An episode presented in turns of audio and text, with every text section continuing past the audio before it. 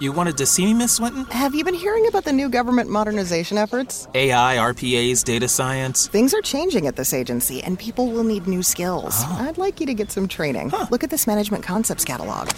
Wow, over 275 courses. That's right, in local classrooms or instructor led online classes. We still have budget in this fiscal year, so sign up online. Advance your career with courses from Management Concepts. Get a catalog at managementconcepts.com or call 833 578 8466. This podcast may discuss topics graphic in nature and possibly triggering to survivors. We value the safety and well being of all of our listeners, so please practice personal discretion.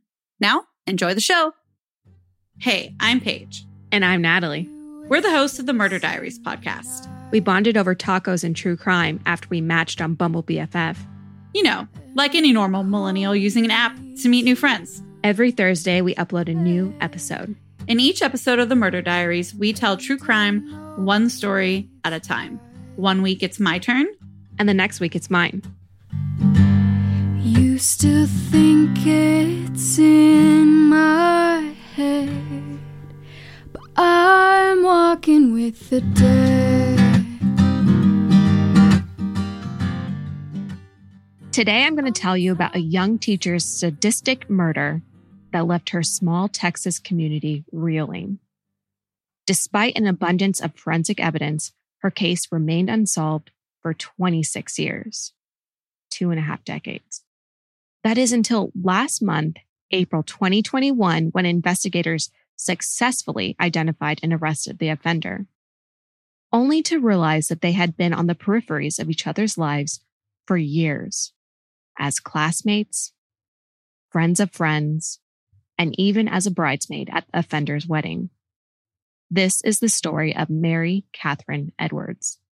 I want to touch on the fact that Mary Catherine was a teacher, an educator, because this month, May, has Teacher Appreciation Week at the beginning of it.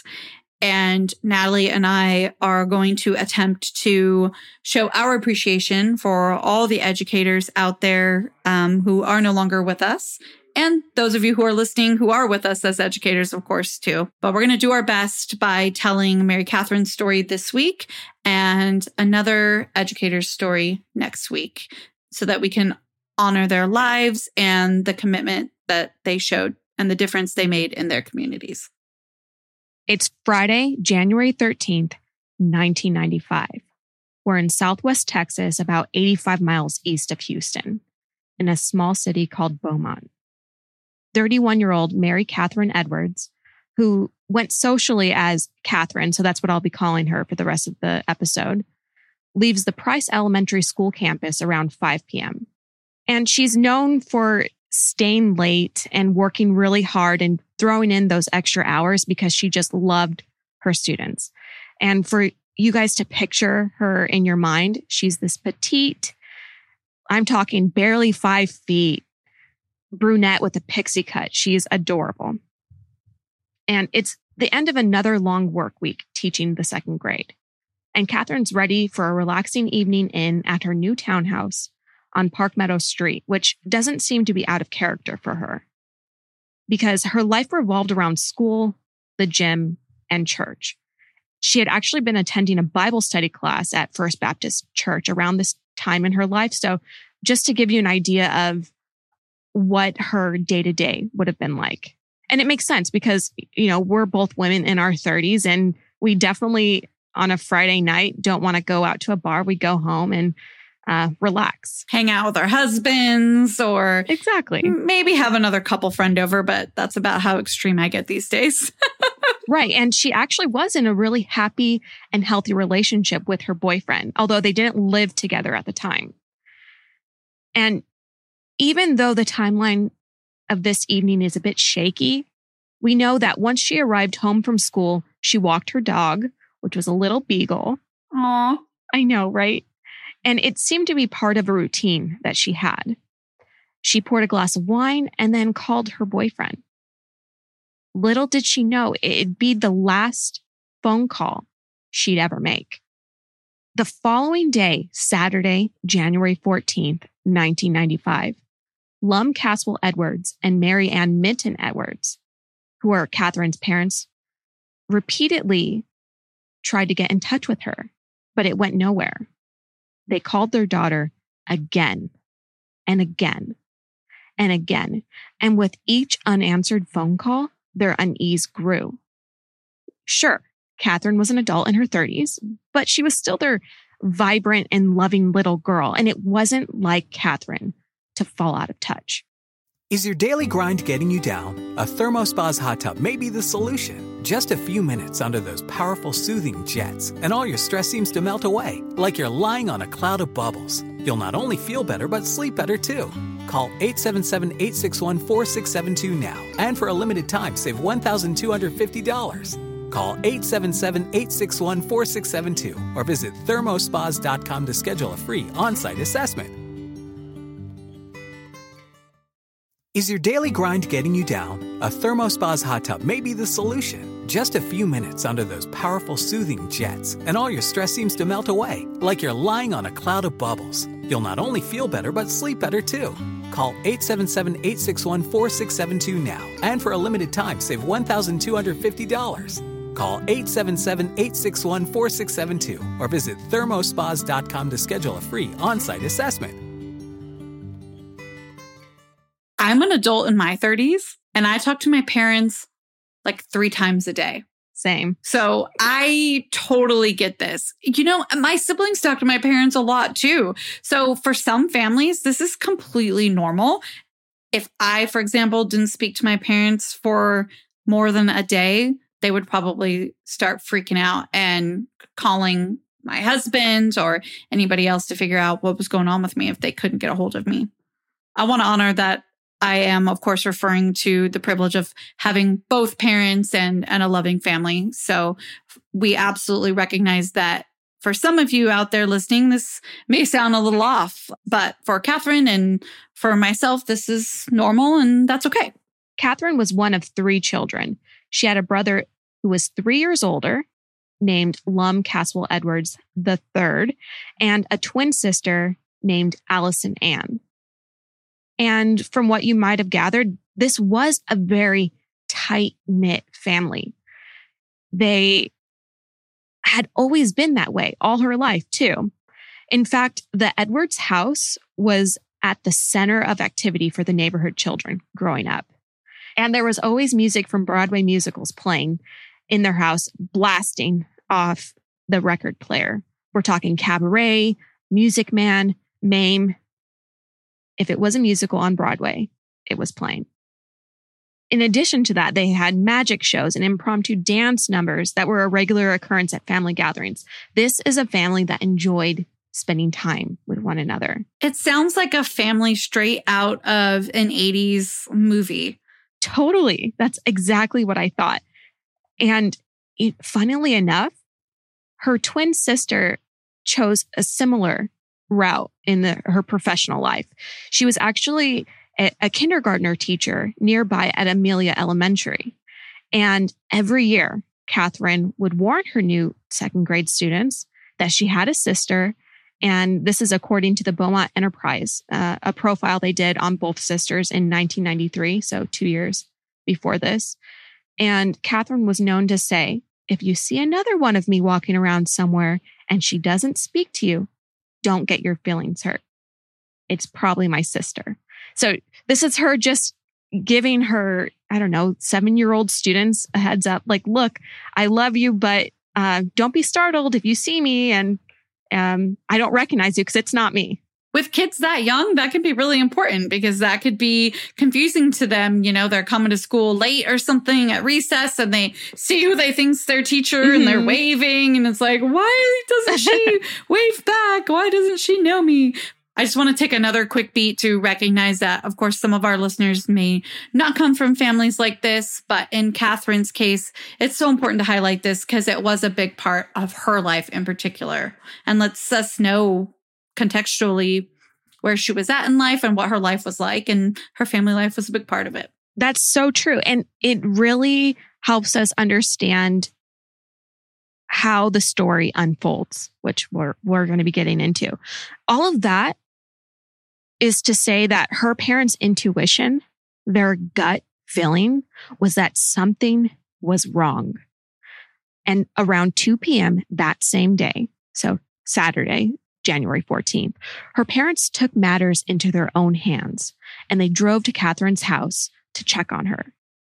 Her father went upstairs and discovered a horrific scene, Oh no. something that no one, let alone a parent, should ever see. And I want to give a trigger warning right now because we're not ones on this podcast to tell gruesome details for the shock of it. Right.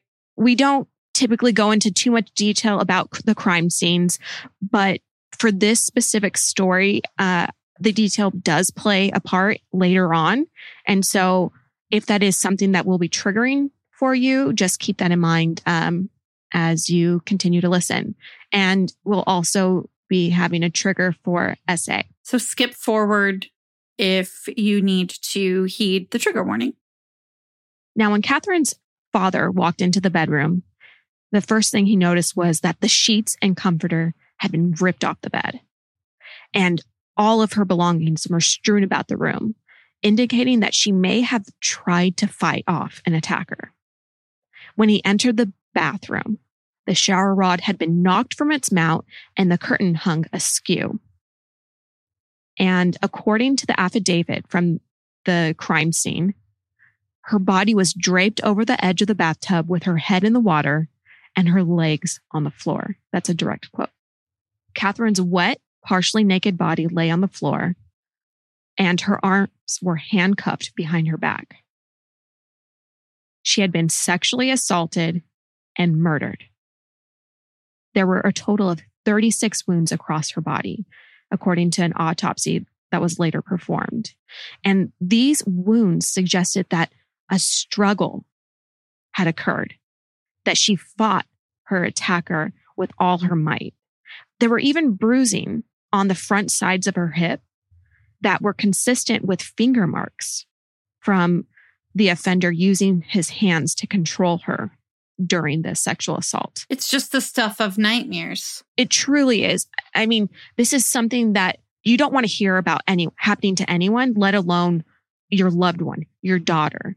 I, I can't imagine the trauma this family must have experienced to walk in and discover this horrific scene. I was having such a reaction to what you were listing that I forgot you mentioned that dad is the one that had found her just a moment ago.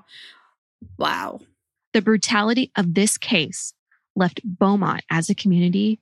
We're talking Catherine's students, her friends, her family reeling. And it was particularly difficult for her students. I mean, think about it. These are seven and eight year old. They're babies. And they had to see a carbon copy of their beloved teacher walking around, you know, in her twin sister, Allison. And in fact, they even saw her at the funeral. And there's a quote from one of them that said, when the sister walked in, how hard they were hit by seeing, you know, this familiar face, this loved face in person. I don't want to put specifics to the twins' experience with this, Mm-hmm. but my common sense is deducing that that would make the twins' experience just that much more difficult, looking exactly like the sister, the twin that she lost, seeing how that affected not just herself, but the people around her as well who were grieving the sister that looked just like her. I can only imagine. The Beaumont Police Department, the Texas Department of Public Safety, and the DA's office all began an investigation into the case.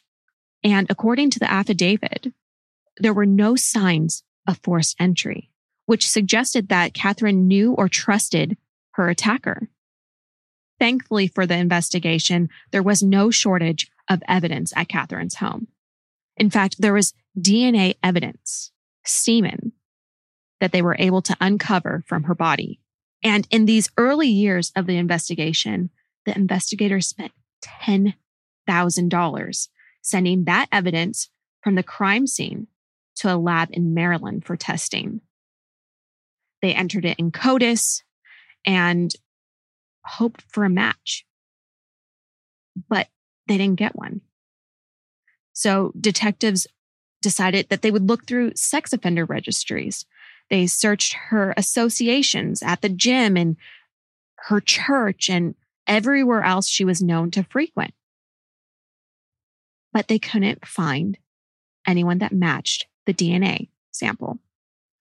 And they thought it was really interesting because the handcuffs that were used were Smith and Wesson, which were typically used by law enforcement.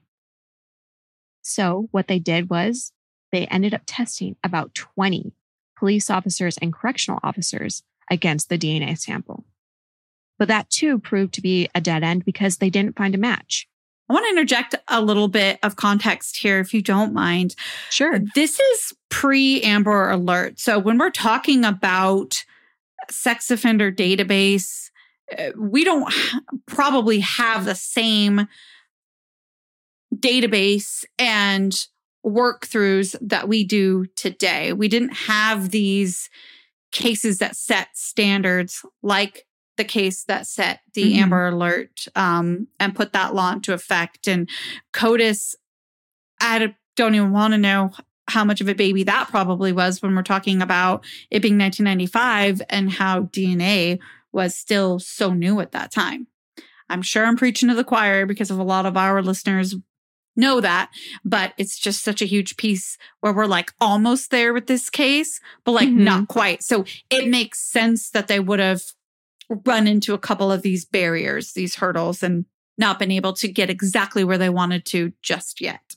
That's so true. And unfortunately, those barriers were enough that they slowed the case down until it became a cold case. So 1995 lapsed, 1996, all the way until 2019, just two years ago. This is when the newly elected Jefferson County DA, Bob Wortham, decided that he would reopen a number of cold cases that the Texas Rangers would be looking in on and working. And he specifically asked them to look at Catherine Edwards' murder. As a result, investigators poured over boxes and boxes of material of evidence of, you know, affidavits of every single piece of information they had about Catherine's case. And they were able to use that tiny piece of DNA evidence that they had uncovered in 1995. And even after all those years, they were able to use that DNA, that tiny piece that was still available to test. And I, w- I really want to make it clear how small of a sample that they had because it it will blow your mind what they're able to do with just a nanogram. I'm listening. A typical mouth swab that's used in, you know, the standard DNA test usually holds about 750 to 1000 nanograms of DNA. The DNA sample from Catherine's case because it was degraded over the years was a single nanogram. No wonder when you're talking about 1995, they were hitting those hurdles we were just talking about a moment right. ago. CODIS didn't even begin until 1990, and the DNA Identification Act didn't start until 1994, which is kind of what officially established CODIS, which uh, that's according to oig.justice.gov. And then you have this idea that like Amber Alert and the database weren't there. So I am feeling really grateful that they picked this case back up mm-hmm. when they did, because now we have those tools and they are long standing by 25, 30 years. So where did that take them today? They uploaded that tiny nanogram into a website called GEDmatch. And this is a website that's used by police all over and it can be used by law enforcement to search perpetrators of violent crime. Unfortunately, the database didn't identify a specific individual, but it did help narrow down the type of person the offender was or is. It determined that the person was likely a Cajun man and it did direct them towards distant relatives. So they were able to pick up on specific DNA markers, is what it really sounds like. That's absolutely correct. And these markers led to the offender's distant cousins, about 30 in total. Whoa. We're talking second cousins and, you know, people related, but still a little bit farther away that you, this person may not be in contact with all the time. Fortunately, everyone was super helpful and voluntarily gave DNA samples to aid in the investigators' investigation. And over months, the investigators dwindled down the list to a pair of two brothers from Beaumont, Texas. One of the men had no criminal record, but the other brother had a record that proved he was violent and had been charged with a 1981 SA case with eerily similar characteristics to Catherine's murder. So we've got the location Mm-hmm. is correct, Beaumont, a violent past with prior record, Mm-hmm. and he's matching the DNA markers that they're looking for. Exactly. Does this mean we've got the guy? Well, and there's a little bit more, but I don't want to get ahead of myself. But Okay, sorry. it That's my fault. no, no, no. But investigators are pumped at this point. yeah, I bet. They're thinking this is a real lead. We have a very real suspect in our sights. This man is Clayton Bernard Foreman, who's now 61 years old, and he lives in Franklin County, Ohio, as of, you know, 2021. He was a retired bill collector working as an Uber driver. That also, side note, makes me really scared because you just never know who you're getting in the car with. You don't know their past. Well, it's true. There are definitely precautions that we and I can imagine most of our listeners know that you need to take when you're getting in an Uber.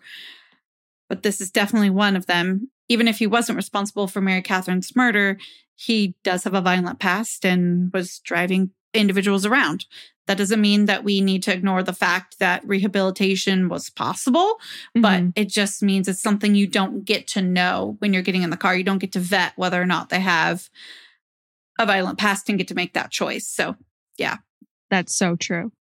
And just a little bit about that 1981 SA case. yes, tell me about it. Clayton had been accused of sexually assaulting a woman at knife point. Court records indicate that he had driven into a gas station late one night and found a woman there stranded. And this is a woman he actually had been previously acquaint- acquainted with. They had gone to school with one another.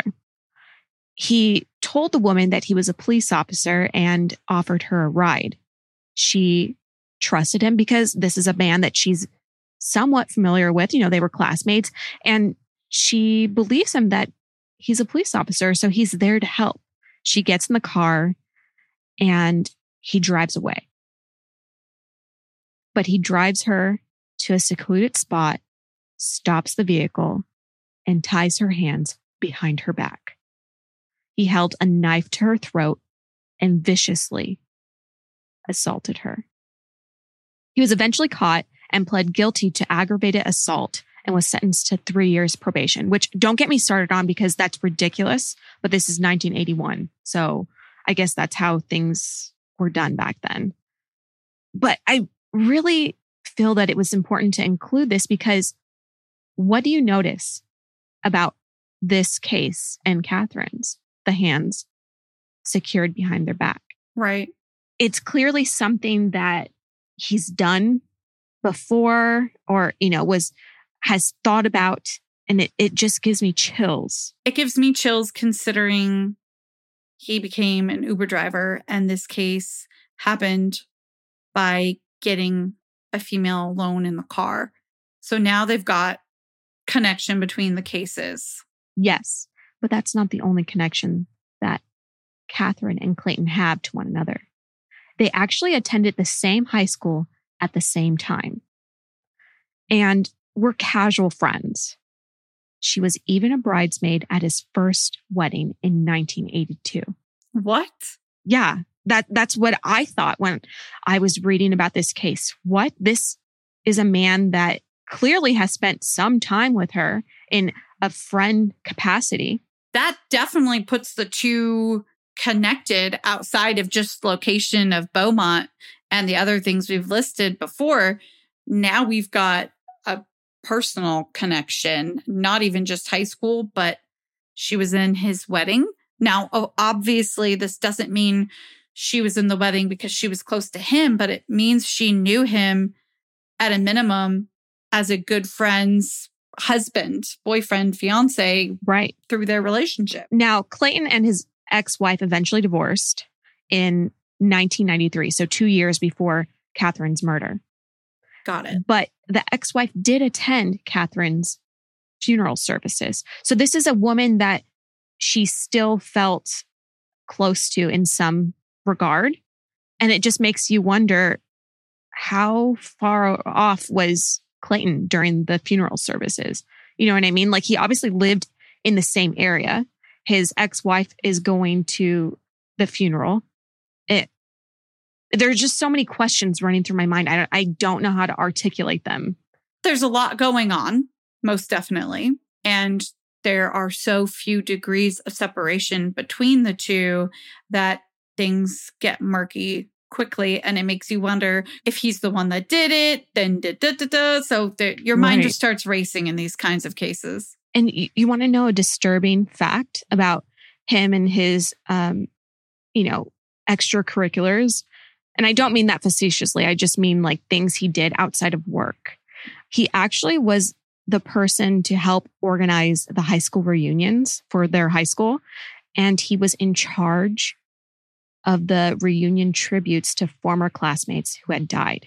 And so, like, he has this really morbid part about him where he just has to be around it or something. I don't know. I, I found that very unusual. And I'll be honest, I don't know if he did a tribute for Catherine, but it makes you wonder if he did.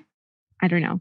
It, the none of the resources specifically said, but they made sure to say that that was one of his duties. Provided he wasn't stripped of said duty, then he would have known that he was going to be in charge of her impending tribute. Mm-hmm.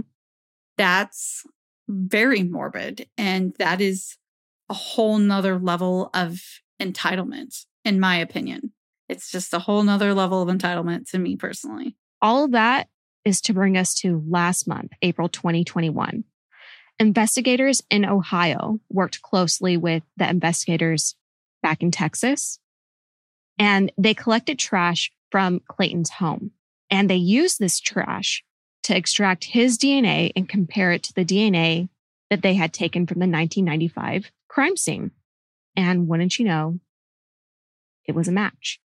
And that same day, the day of the discovery, April 29th, 2021, less than a month ago. The Beaumont Police Department and Texas Rangers flew to Columbus, Ohio, where they arrested him and charged him with murder. He was taken into custody in Ohio and he's in the process of being extradited to Texas right now. He has not entered a plea. We, you know, the online arrest records don't reflect that he has an attorney um, that's authorized to speak on his behalf because this is all so new. So that's where we leave you. I mean, he's being held in the Franklin County Corrections Center without bond. He's next scheduled for a court appearance on June 3rd. And, you know, we'll keep you updated. But what a time. I, this is such a tragic and horrific and sadistic case, but it gives us a glimmer of hope that we're so close to getting justice for Catherine a woman who was known to love her students like they were her own children, a woman known to open her arms wide and give children hugs when they were upset. And I actually, I want to end, I'm going to take a page out of Paige's storytelling. I want to end with a quote about Catherine. And this is from one of the resources. It's a, a quote from an ex student named Corey Crenshaw. And he is recalling a homeroom party in which his parents forgot to give money or at least enough money for snacks for him and his classmates. But Catherine wasn't a, a teacher that would let her students go without. And so she went to the store and paid for snacks out of her own pocket. And this is a quote from Corey Crenshaw. Catherine went to the store and bought them out of her own pocket. She was sweet, kind, and beautiful, but also generous. And I think that's how we need to remember Catherine. She was a woman with a heart of gold, and she did a lot in her short time here on this earth. This whole story is so intense. I am so happy, however, that we get to report that justice just might be in the works. We'll be staying tuned for this one, but this is where we will leave this episode for this week. Until our next episode, you know where to find us at the Murder Diaries Pod on Instagram, at the Murder Diaries Pod at gmail.com, and the Murder Diaries Podcast.com. And you know what I'm going to say, but I'm going to say it anyway. Don't forget to rate, review, and subscribe to us on Apple Podcasts. It helps us keep the good content coming every week. Your five star review means everything. Until next time, stay safe. Bye. Is your daily grind getting you down? A ThermoSpas hot tub may be the solution. Just a few minutes under those powerful soothing jets, and all your stress seems to melt away, like you're lying on a cloud of bubbles. You'll not only feel better, but sleep better too. Call 877 861 4672 now, and for a limited time, save $1,250. Call 877 861 4672 or visit thermospas.com to schedule a free on site assessment. Seeking the truth never gets old. Introducing June's Journey, the free to play mobile game that will immerse you in a thrilling murder mystery. Join June Parker as she uncovers hidden objects and clues to solve her sister's death in a beautifully illustrated world set in the roaring 20s. With new chapters added every week, the excitement never ends. Download June's Journey now on your Android or iOS device or play on PC through Facebook Games.